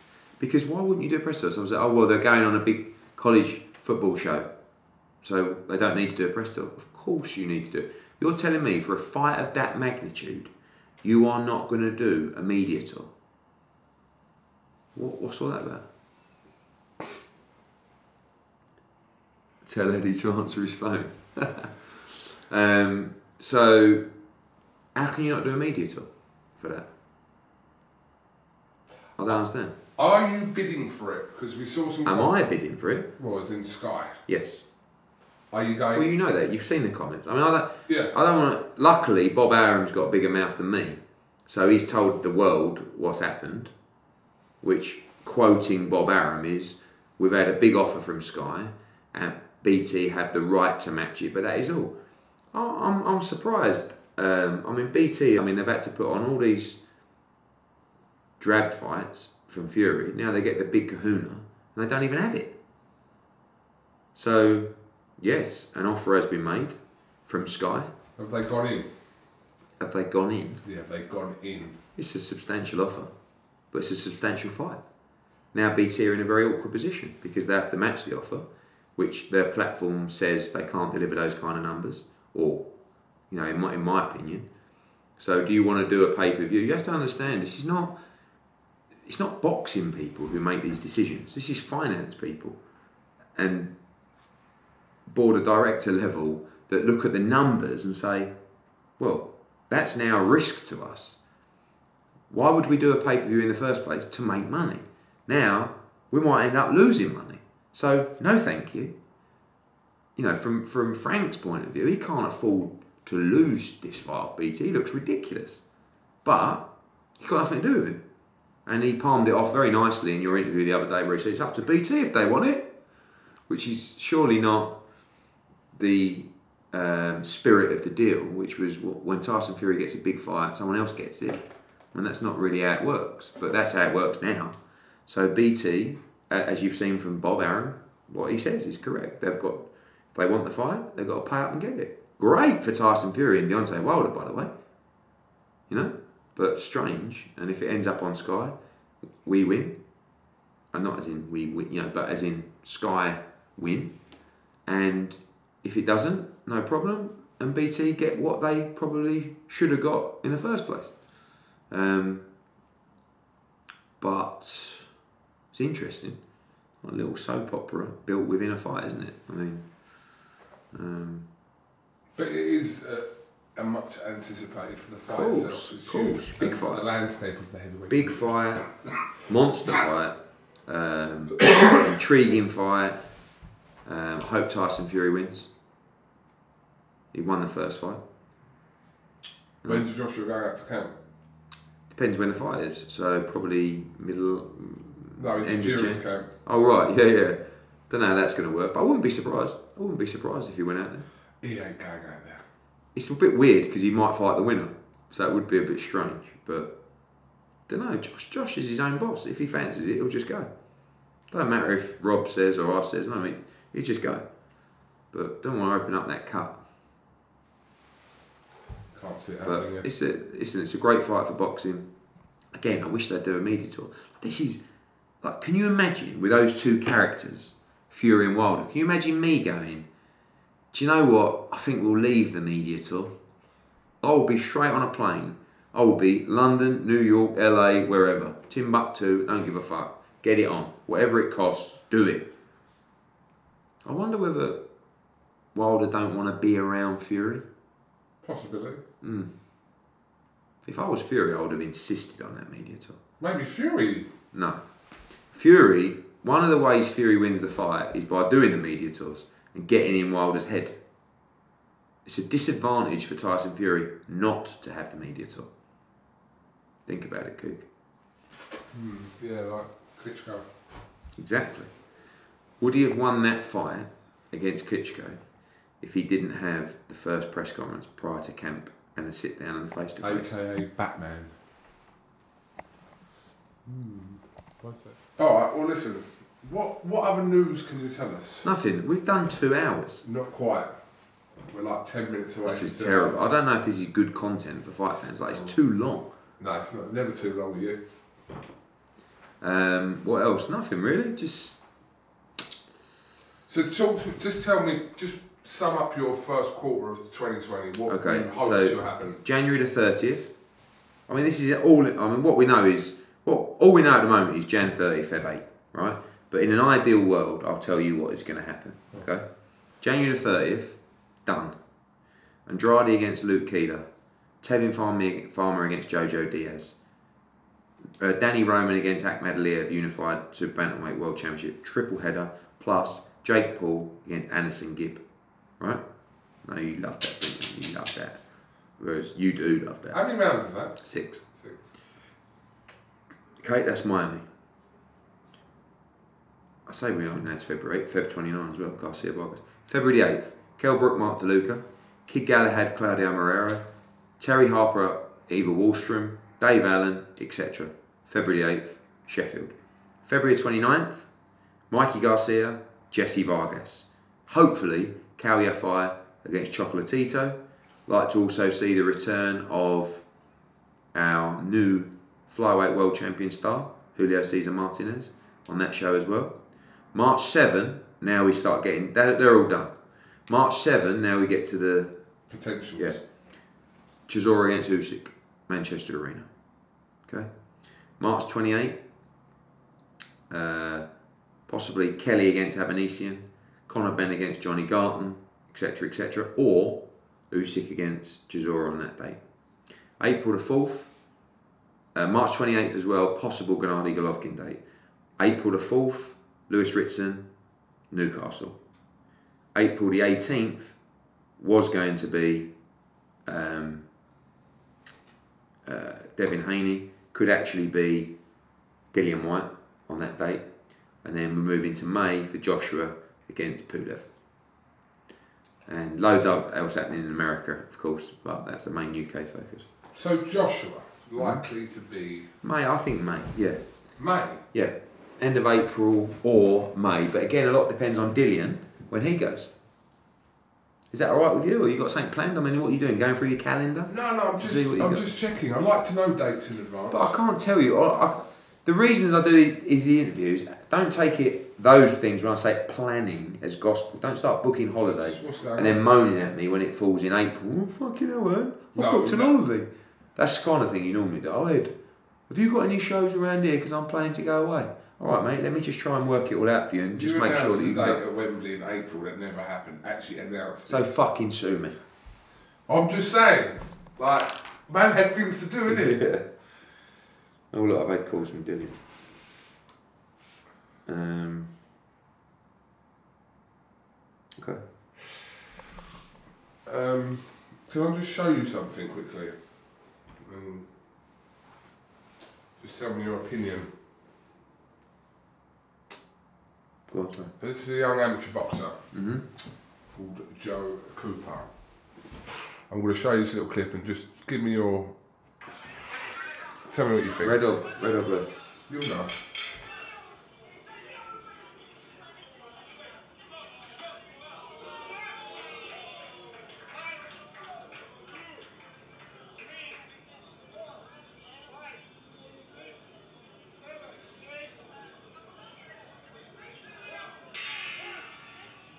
They let him continue.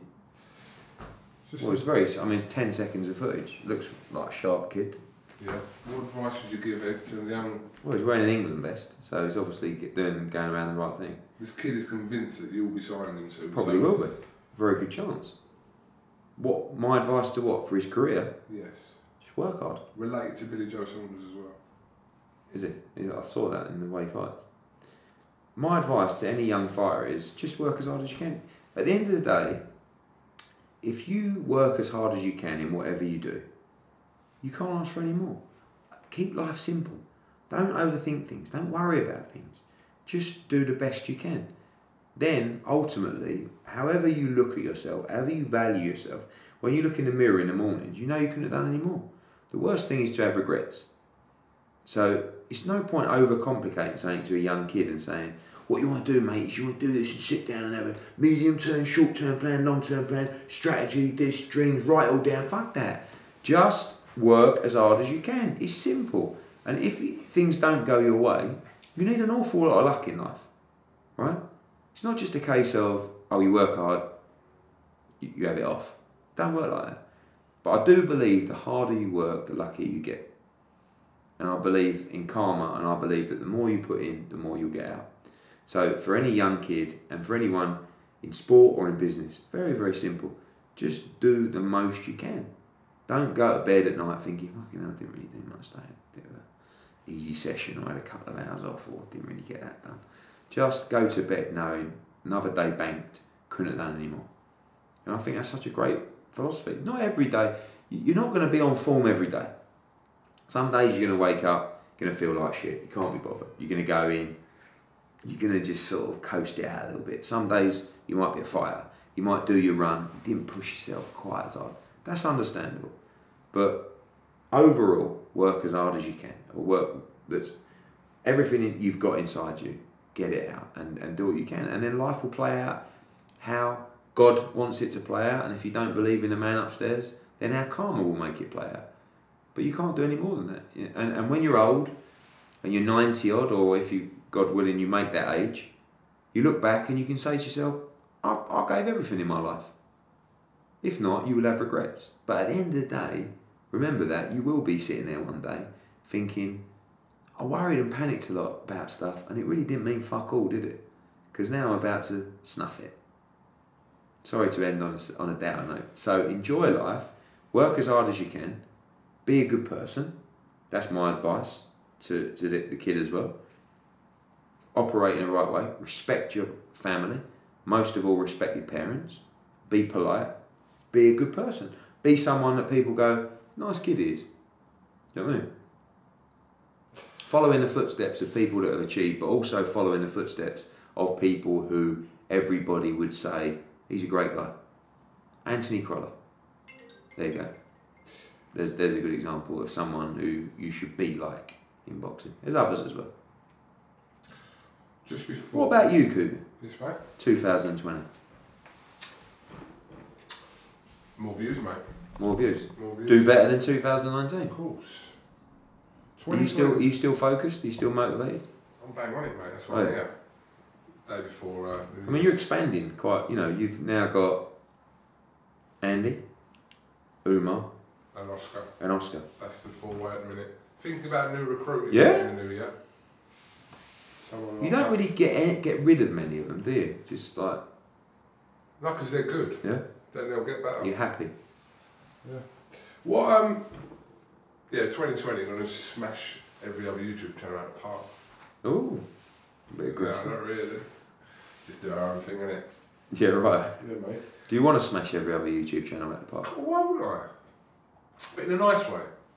You want smash them out of the park in a nice way? In a nice way. In a, in a friendly, competitive, like, all right, mate, kind of way. Yeah, all right, mate. I'm All going to smash you out of the park. Do you want a beer? Lovely. There we go.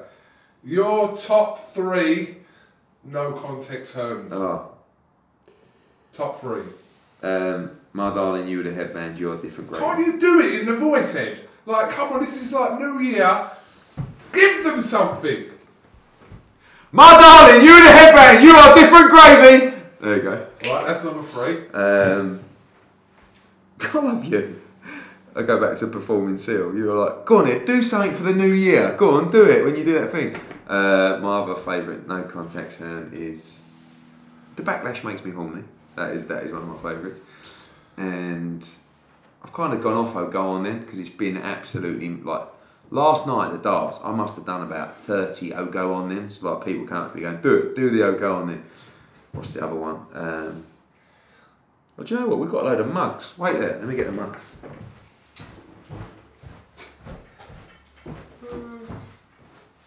Shortly. Here we go.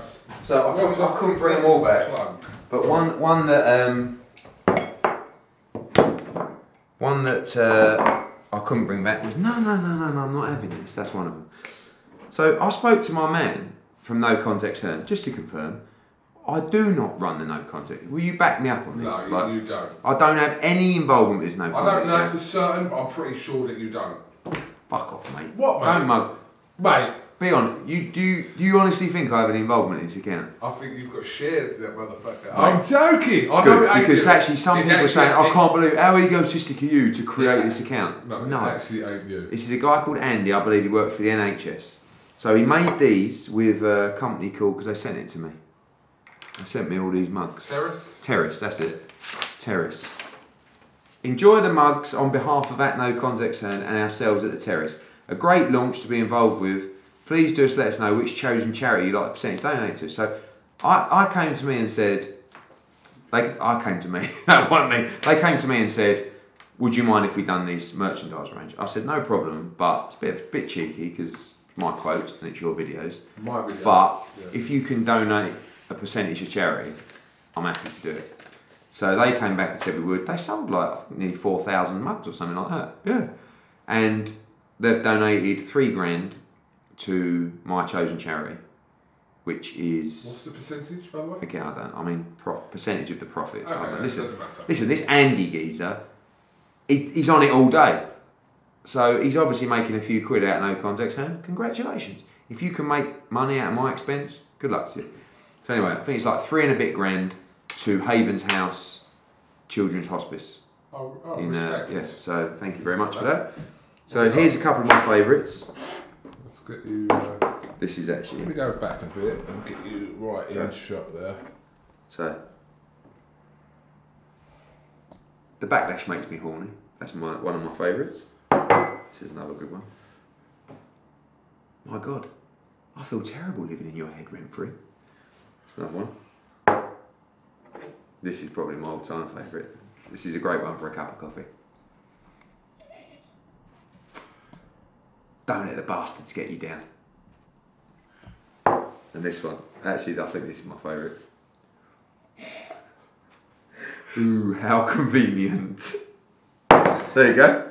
Where's the cheeky little fucker one? Uh, I don't know if they've done that one. They do do one. Did they? I've seen it. Yeah, I Do you remember that one? Who did you call So when we say my fucker? top three, you cheeky little fucker. That that's that's. Who did you call the cheeky little fucker? The backlash makes me horny. I love the way you're Three. plotting them like chess pieces. Ooh, how convenient is another one. Yeah, do you know what? Okay. Top three. The backlash makes me horny. Ooh, how convenient. You cheeky little fucker. That's my favourite, cheeky little fucker. So there you go. I've actually learned to embrace no context, and I think it's quite amusing now, actually. I hope it don't get milked too much in 2020 and it can just carry on. I think if you stop doing interviews, Probably made it, probably done a couple in here and There's been a lot in here. Eddie, have you got any closing words before we We've done two hours, mate. We've definitely done two now, yeah. I would just like to say thank you. I would like to say thank you to those that have supported our fighters. Thank you to those that have supported Matchroom. Thank you, I guess, thank you to those who haven't and motivated us to work harder. Um, keep supporting British boxing. Keep supporting people who are out there trying to achieve their dreams. If things don't work out for fighters in fights, don't give them too much of a hard time because it's a tough sport and they're trying their nuts off. To you at home, good luck in 2020. I hope you have a great year. I hope it's a great year for you and your family. Um, I hope that you can achieve everything you set out to achieve. Keep things simple. Live every day as it comes. You never know if it's your last day. You never know how important that day is. Every day, just know what you got to do on that day and do it. Work hard, play hard, enjoy your life. We're here for a good time, not a long time.